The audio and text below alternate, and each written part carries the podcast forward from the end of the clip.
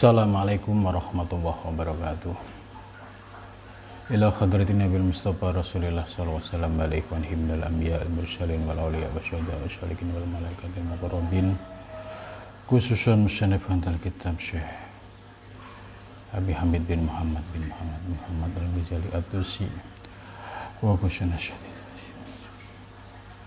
Al-Fatihah أعوذ بالله من الشيطان الرجيم بسم الله الرحمن الرحيم الحمد لله رب العالمين الرحمن الرحيم مالك يوم الدين إياك نعبد وإياك نستعين من الصراط المستقيم صراط الذين أنعمت عليهم غير المغضوب عليهم ولا الضالين بسم الله الرحمن الرحيم سبحانك لا علم لنا إلا ما علمتنا إنك أنت العليم الحكيم La haula wa la quwata illa billahil aliyyil azim. Rabbi syrah li sadri amri wa halul 'uqdatam min lisani yafqahu ya alamin. Qala musannif rahimahullah wa nafa'ana bihi wa bi ulumi ya alamin.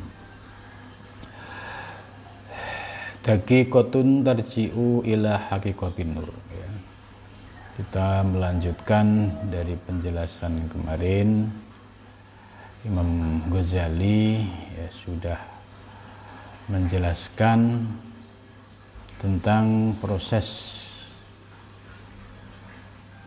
perjalanan orang yang mendapatkan anugerah bisa uh, menuju alam malakut. Bahkan itu ya. Dialami oleh para nabi dan juga para aulia ya. maka generasi penerus adalah para salik ya. Jadi para salik ini juga menjadi generasi penerus yang langkahnya menuju Allah Subhanahu wa taala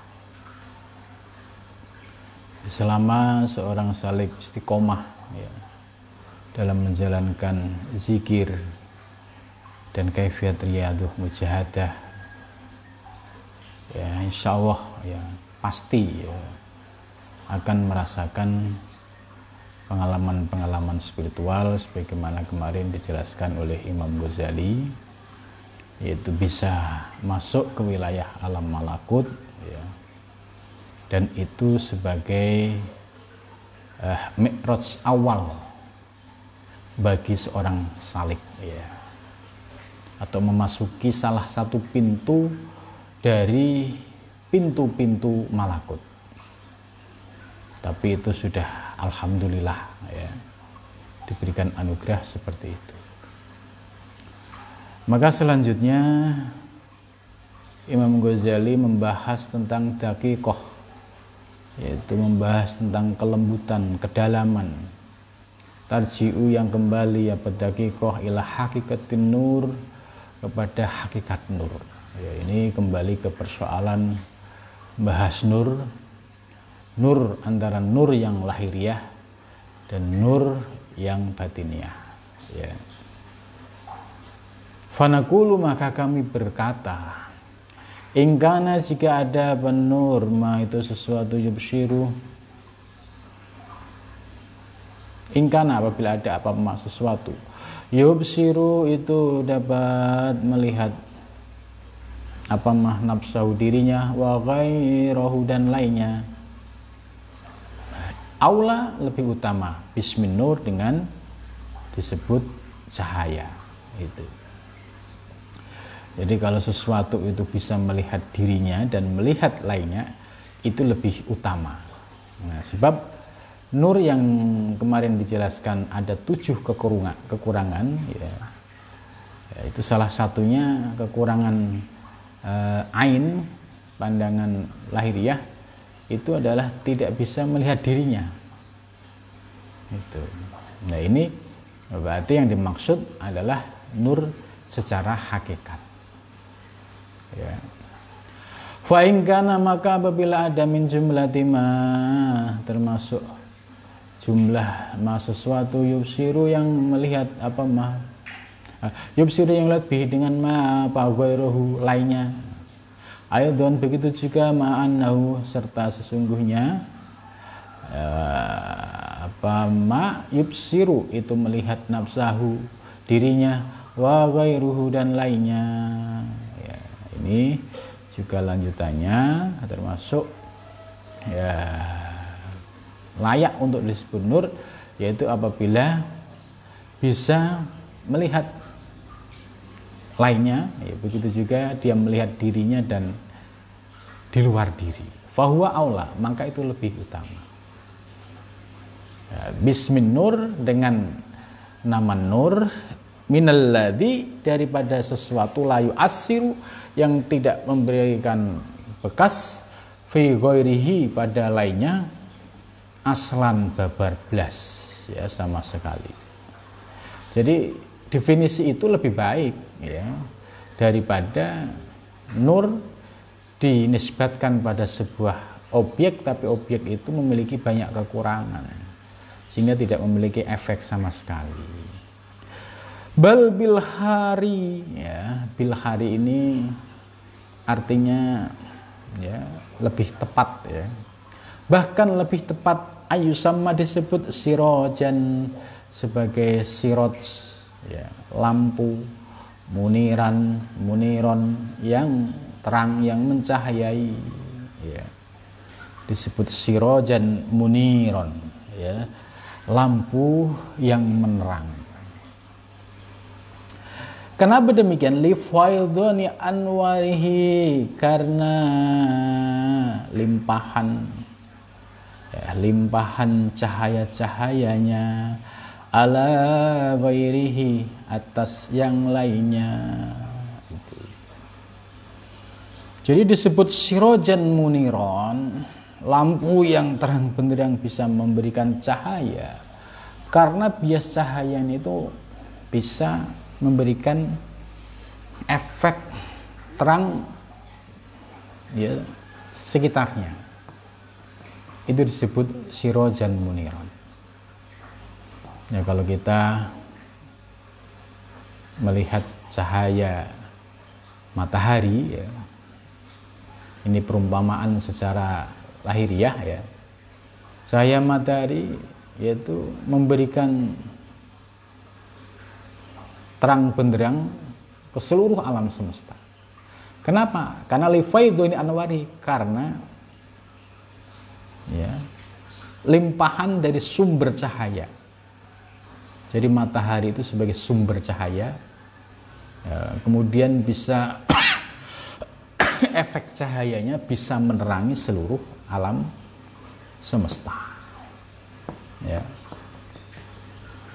Hal yang sama itu juga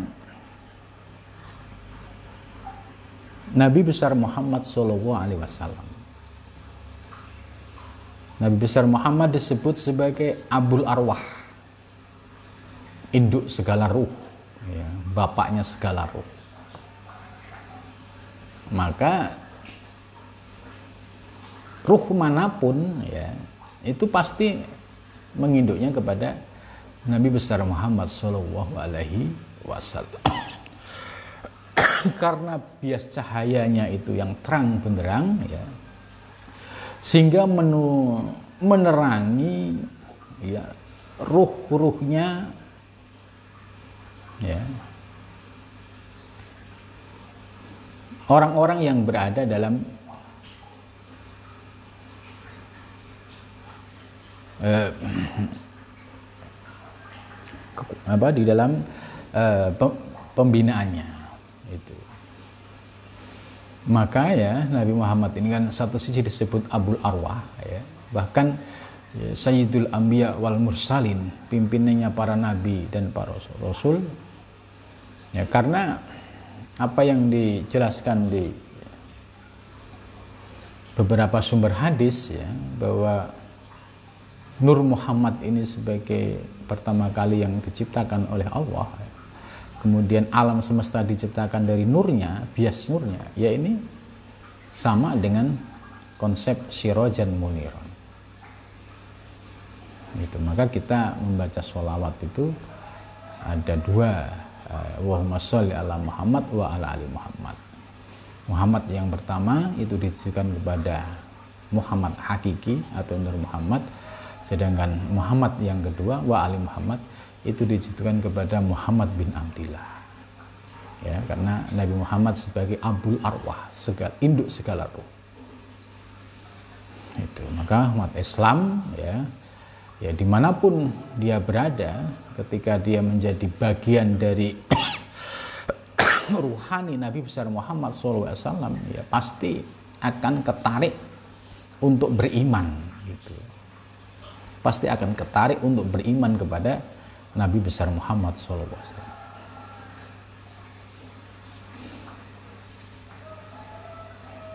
Ya di bawah Nabi itu ada para wali-wali gitu.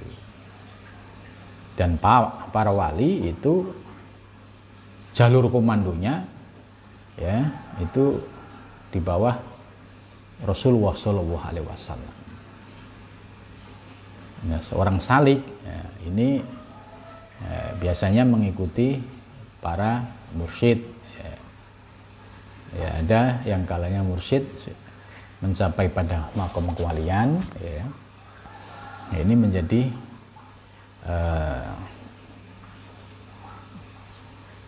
bias cahaya ya dari ruh Nabi besar Muhammad Sallallahu Alaihi Wasallam.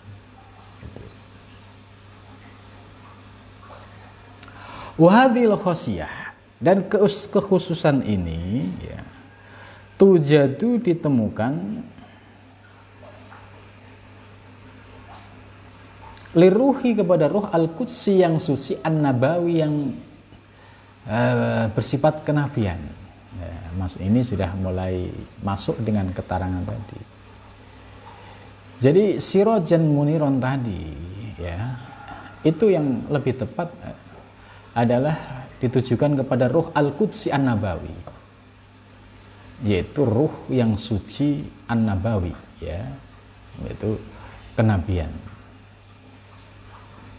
Itu karena membias akan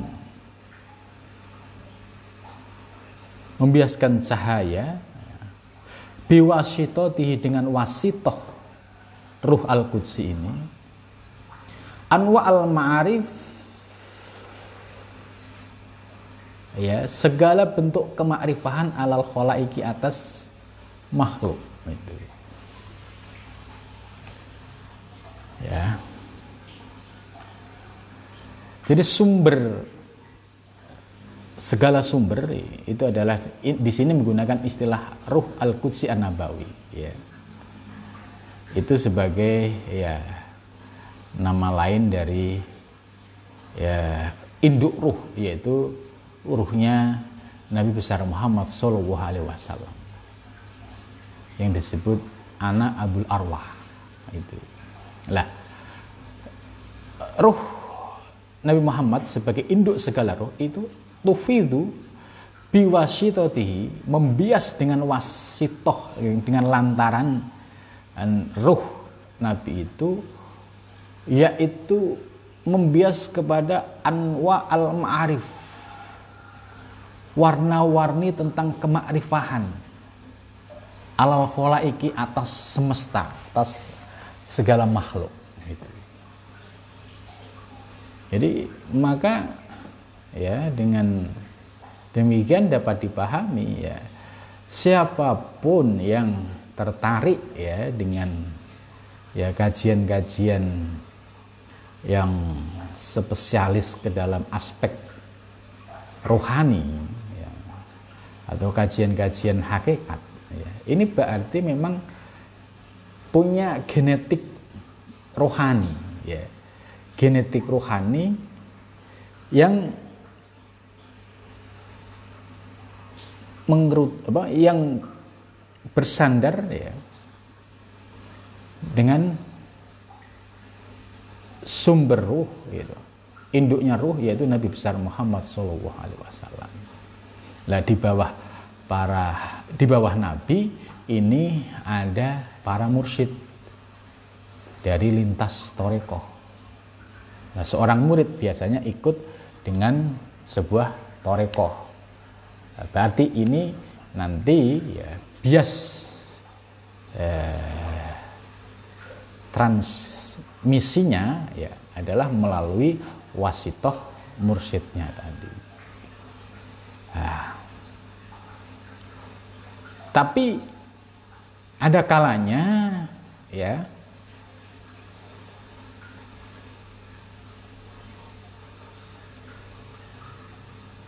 bisa memperoleh seorang salib bisa memperoleh ya bias cahaya dari Nabi besar Muhammad Shallallahu Alaihi Wasallam. Gitu. Karena itu ya membaca solawat ini bagi yang sudah memahami asrornya, rahasianya, itu salah satu sebagai pintu untuk membuka anwaul, anwaul ma'arif. Gitu. Jadi para salik yang sudah paham asror di balik solawat ya, ya itu sesungguhnya ya. Sebagai pintu masuk. Ya untuk bisa memperoleh pencerahan-pencerahan atau cipratan-cipratan ilmu-ilmu kemakrifahan ya, itu melalui itu. Ya. makanya zikir solawat ya itu selalu ditekankan oleh semua uh, para ulama sufi ya, zikir solawat karena ini kuncinya. Ya, begitu juga dalam kefiat-kefiat zikir torekoh itu selalu ada ya solawat nabinya dulu gitu. Karena uh, pem, apa ya, biwasitotihi ya, sebab wasitoh per, ya, perantaraan dengan solawat kepada nabi itu ya, itu akan membias yang namanya an, anwarul ma'arif alal kholaik itu. Ya. Jadi dengan demikian kita paham ya bahwa uh, segala bentuk ilmu-ilmu rohani, ilmu kemarifahan itu sumber utamanya induknya adalah ar-ruhu al-qudsi an-nabawi. Atau dengan kata lain adalah ruh Nabi besar Muhammad sallallahu alaihi wasallam.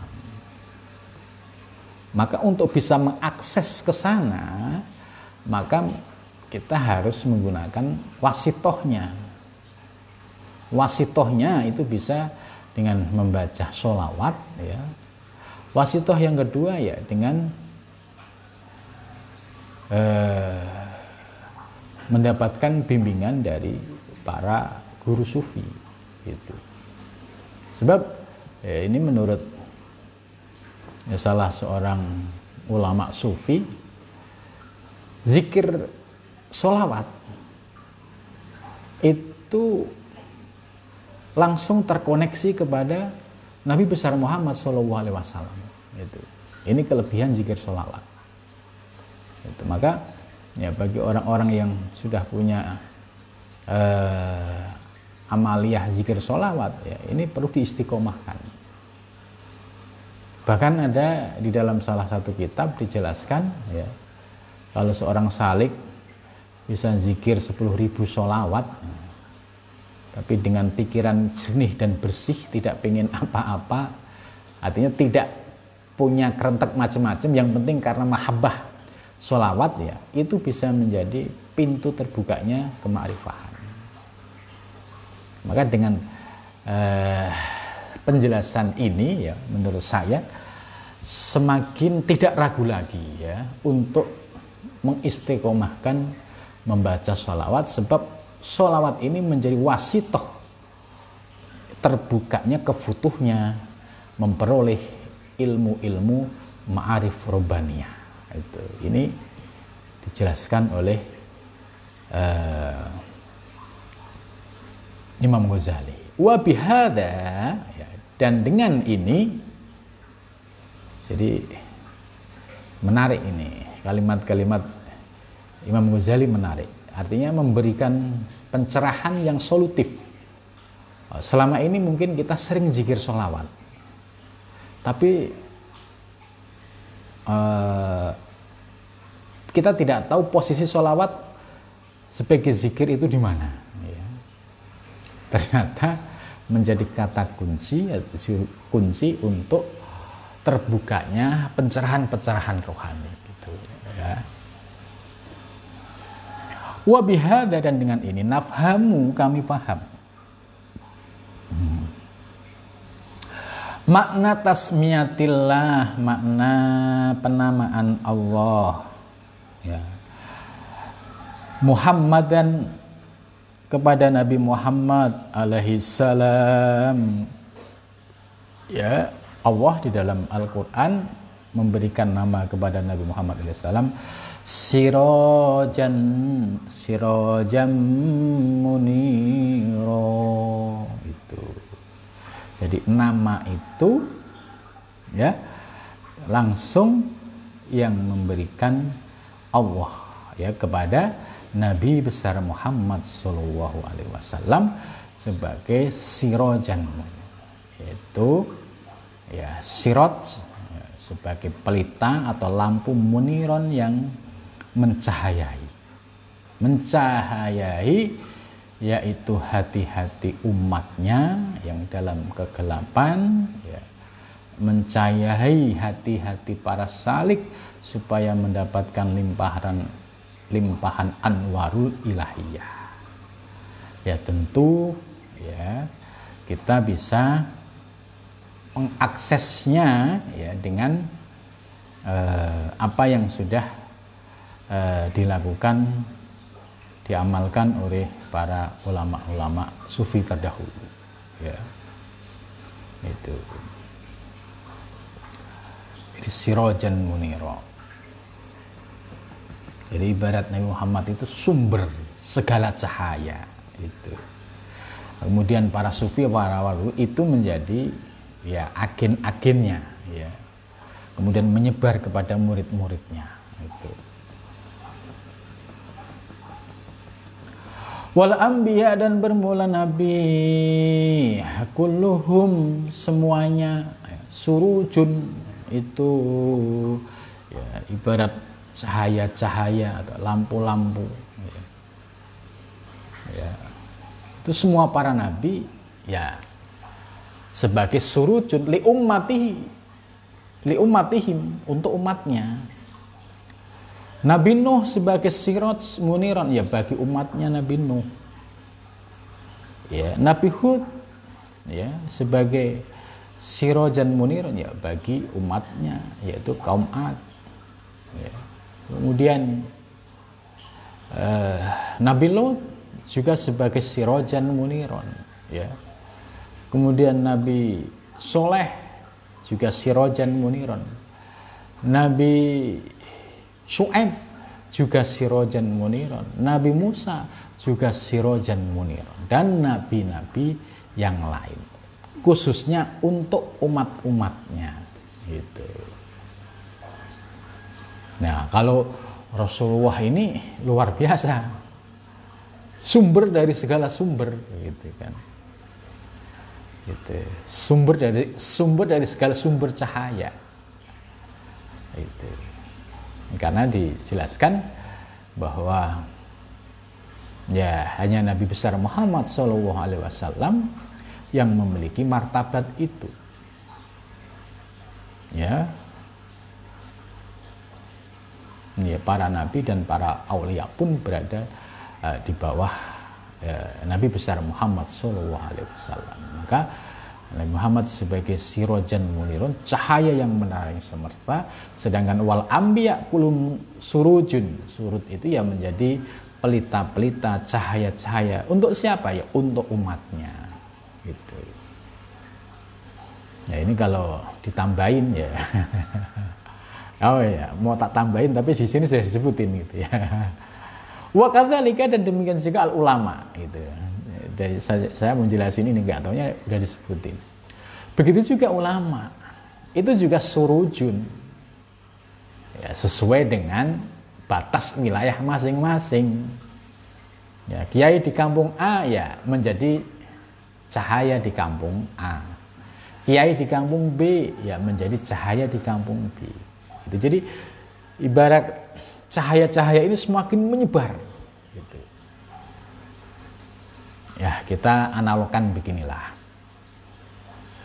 Cahaya terang benderang di Jakarta ini kan menginduk pada satu sumber cahaya yaitu ya PLTU atau PLT itu dari pusat pembangkit listrik ini tenaga air atau tenaga ini yang ibaratnya ini sebagai sirojan muniron nah, kemudian disalurkan menjadi ke rumah-rumah ya sehingga rumah-rumah ini bisa menjadi terang benderang. Ya Rasulullah SAW sebagai sirojan muniron sumber cahaya yang terang benderang turun kepada para ulama dari generasi ke generasi ulama punya murid murid punya murid punya murid punya murid punya murid yaitu adalah surujun-surujun ya lampu-lampu yang akan mencahayai sesuai dengan kapasitasnya kalau lampu ini kapasitasnya hanya mencahayai satu rumah ini ya cukup satu rumah. Berarti ya yang dicahayai ya kapasitasnya satu rumah. Itu. Ada yang kapasitasnya itu satu desa ya. Ada yang beberapa desa ya. itu sampai tingkat kecamatan, kabupaten, negara gitu. Itu akan nampak orang yang memiliki power rohani ya, power rohani yang power rohaninya itu bisa mencahayai ya orang banyak itu bisa dilihat pengaruhnya itu akan nampak itu maka wakadalikal ulama begitu juga ulama kalau ulama Ulama juga bagian surut, tapi misalkan ada ulama yang bertugas dakwah di kampung, ya dia menjadi cahaya, lampu cahaya di kampungnya.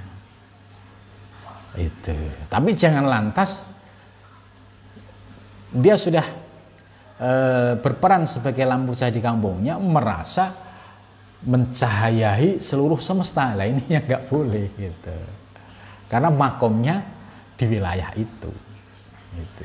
Ya begitu juga yang punya makom di desa lain ya, ya itu bagian wilayahnya di situ. Gitu. Jadi akan nampak ya kualitas ya spiritual dari seseorang itu sejauh mana efek pengaruh secara rohani. Secara rohani itu orang tidak dipengaruhi apa pun ya itu rasa takdim ketundukan dengan seorang tokoh itu tanpa ada embel-ambel apa pun itu bisa merasakan ketundukan tunduk manut gitu. itu berarti memiliki power yang tinggi padahal berinteraksi pun tidak gitu. Ini yang ibarat cahayanya itu terang benderang gitu. tapi kalau ada ulama besar gitu ya. Tapi hanya ulama lahiriah misalkan. Hatinya masih masih belum ada cahayanya.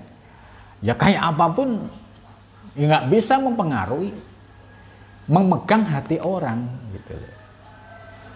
Jadi ini bagaimana memegang hati orang tanpa dipegang umat itu sudah merasa ada kepatuhan dan ketundukan. Itu. Itu pertanda ya bias roh cahaya rohannya itu sangat kuat sangat dominan. Oh tiba-tiba dengan ulama ini kok walaupun nggak pernah ketemu tapi tunduk manut nurut gitu. Padahal nggak pernah berinteraksi. Itu tandanya ada power rohani yang bias cahayanya terang tapi kalau yang ulama di desa ya sudah cukup dia bias cahayanya hanya untuk orang se-RT atau sekampung gitu. Ya sudah, dinikmati saja toh semuanya sama menginduk kepada sumber saya Nabi besar Muhammad Shallallahu alaihi wasallam. Ya. Jadi ya sama kayak ketika cahaya listrik ini ya diambil dari PL TA apa? kemudian dibagi-bagi menjadi beberapa wilayah.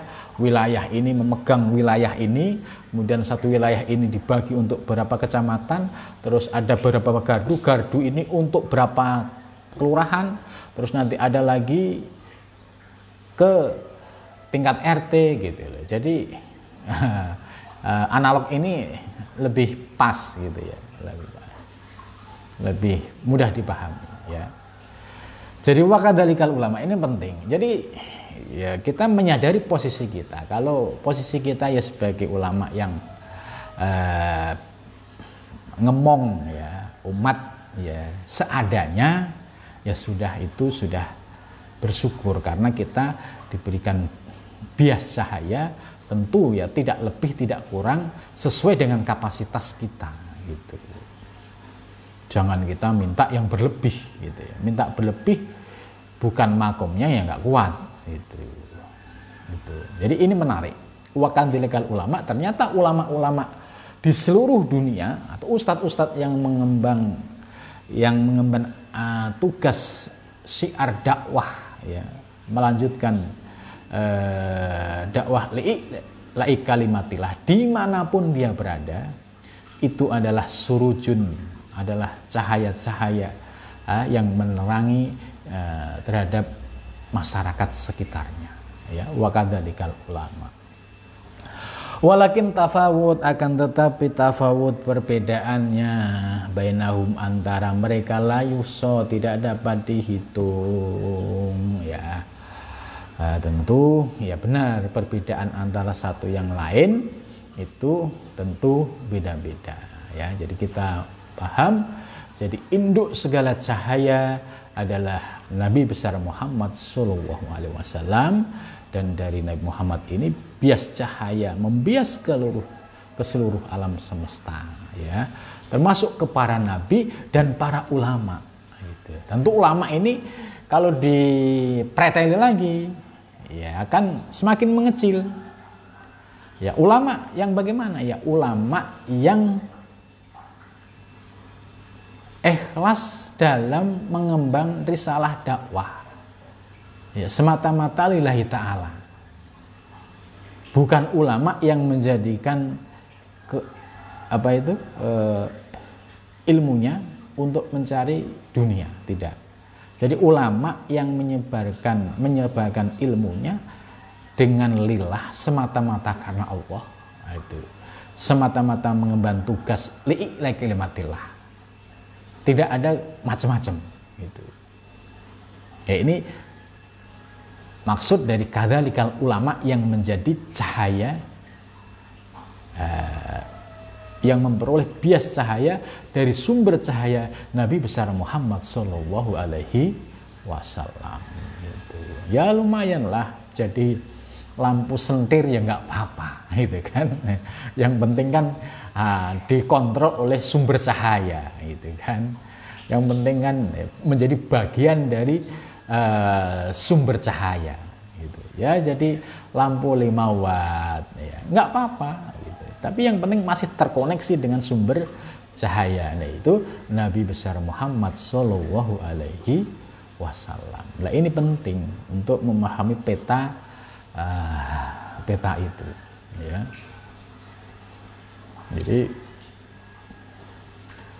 nah, ini menurut saya ini sangat mencerahkan sekali penjelasan Imam Ghazali ini. Oke lanjut. Idza kana apabila ada apa iku yang patut biladi dengan sesuatu yustafadu yang dapat mengambil faidah minhu darinya ya. Nurun nurul ibsori cahaya cahaya yang memberikan uh, apa itu? Pandangan. Ya. Ayu sama disebut sirojan muniron. Gitu. Jadi ini ada penjelasan. Apabila ada suatu cahaya yang dia memberikan faidah nurul ibsor yaitu cahaya yang menerangi yaitu layak disebut sirojan muniron. Ya, sebagai lampu-lampu yang menerangi sekelilingnya. Itu ya Falladhi maka bermula sesuatu yakta bisu yang menyalin minhu dari alladhi asyiraja pada lampu finapsi bagi dirinya jadirun itu lebih layak biayukna ya yaitu dengan diberi nama anhu darinya binari dengan nar. Ya nar itu cahaya api wahadis sirat wahadis sirat Dan bermula lampu ini al-ardiyah yang sifatnya membumi. Ya.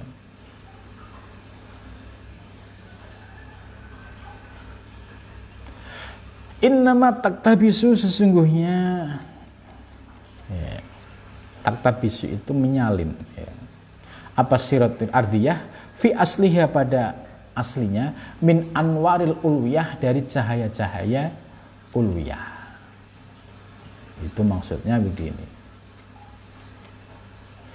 Cahaya-cahaya yang sudah membumi, ya, cahaya-cahaya yang membumi itu siapa? Yaitu cahayanya kalau konteks nabi, yaitu para nabi yang sudah mendapatkan tugas untuk dakwah. Kalau cahayanya bagi ulama atau kiai, yaitu para ulama kiai yang punya tugas untuk dakwah, untuk mengajarkan ilmu.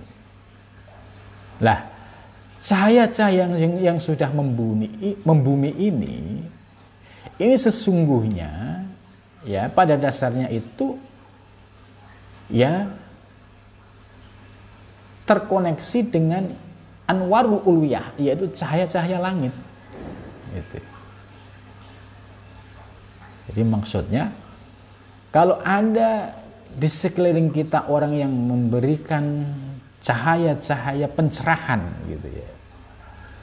Lah itu sesungguhnya ya innama taktabisu fi asliha min Sesungguhnya dia ini uh, ya bersumber dari anwarul ulwiyah yaitu cahaya-cahaya langit. Itu. Sebab kalau tidak terkoneksi dengan cahaya langit, bias cahaya di ardiyah tidak bisa terang. Gitu.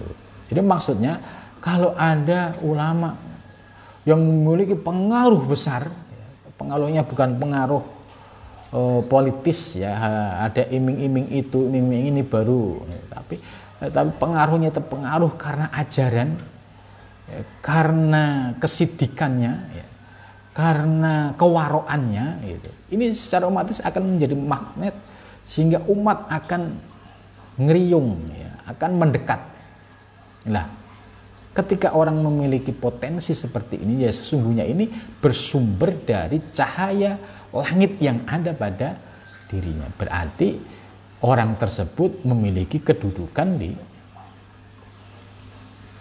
alam rohani gitu Dengan kata lain seperti itu. Karena fi asliha min arwalil uliyah. Karena tidak mungkin orang yang punya pengaruh seperti itu tidak memiliki cahaya-cahaya spiritual yang ulwiyah tadi gitu. Farruhu maka bermula ruh al-qudsi yang suci an-nabawi yang bersifat nabawi yakadu ya itu eh, dekat apa zituhu minyaknya yudiu akan menerangi walau lam tamsashu nar walaupun tidak disentuh oleh api itu jadi maksudnya ruh al-qudsi an-nabawi ya itu adalah induk segala ruh ya. Yakatu jatuhu eh, minyaknya ini sangat dekat itu mencahayai. Walaupun tidak usah pakai misalkan ya kalau lampu ya pakai minyak gitu. Tidak usah karena yudiu dia akan membias memberikan cahaya yang terang benderang itu kalau ruh kutsi nabawi Nah, ulama-ulama tadi itu kan bagian dari ya, apa? Ruh kutsi anabawi bagian. Maka ya dia harus ada zetnya, ada minyak yang untuk menghidupkan cahaya. Ya, yaitu cahaya ilmu, cahaya terkoneksi secara rohani ya, sehingga dia bisa mengajarkan ilmu-ilmu yang memberikan pencerahan bagi umat itu. Ya maka ya kalau sumber cahaya itu ya nggak perlu minyak gitu kan. Sumber cahaya ya nggak perlu pakai minyak lagi. Yang perlu pakai minyak ini ini konteks minyak itu dalam pengertian lampu temp ini kan Imam Ghazali kan memberikan contoh cahaya itu dalam sebuah miskah ya lampu ala kampung dulu. Ini bisa hidup mengeluarkan cahaya kan karena ada minyak di bawahnya. Nah itu kalau orang yang dekat dengan sumber cahaya itu tanpa minyak karena dekat dengan sumber cahaya. Itulah kita makum kita bukan di sini. Kita ini ya harus ada Z-nya ada piranti-pirantinya. Baru Nah, kelihatan klip, klip, klip. Ya klip-klip nggak apa-apa, gitu kan. Yang penting masih ada cahaya. Daripada nggak ada cahaya sama sekali kan.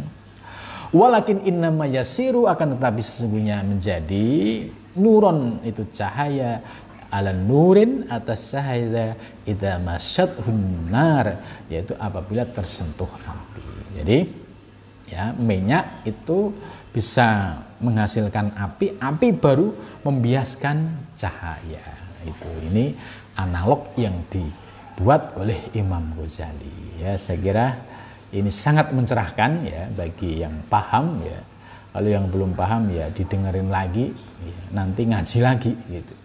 Karena untuk paham ilmu kayak begini ya, ya harus ngaji berkali-kali, jangan pernah berhenti ya. Saya kira cukup sampai di sini ya. Terima kasih atas perhatiannya. Wassalamualaikum warahmatullahi wabarakatuh.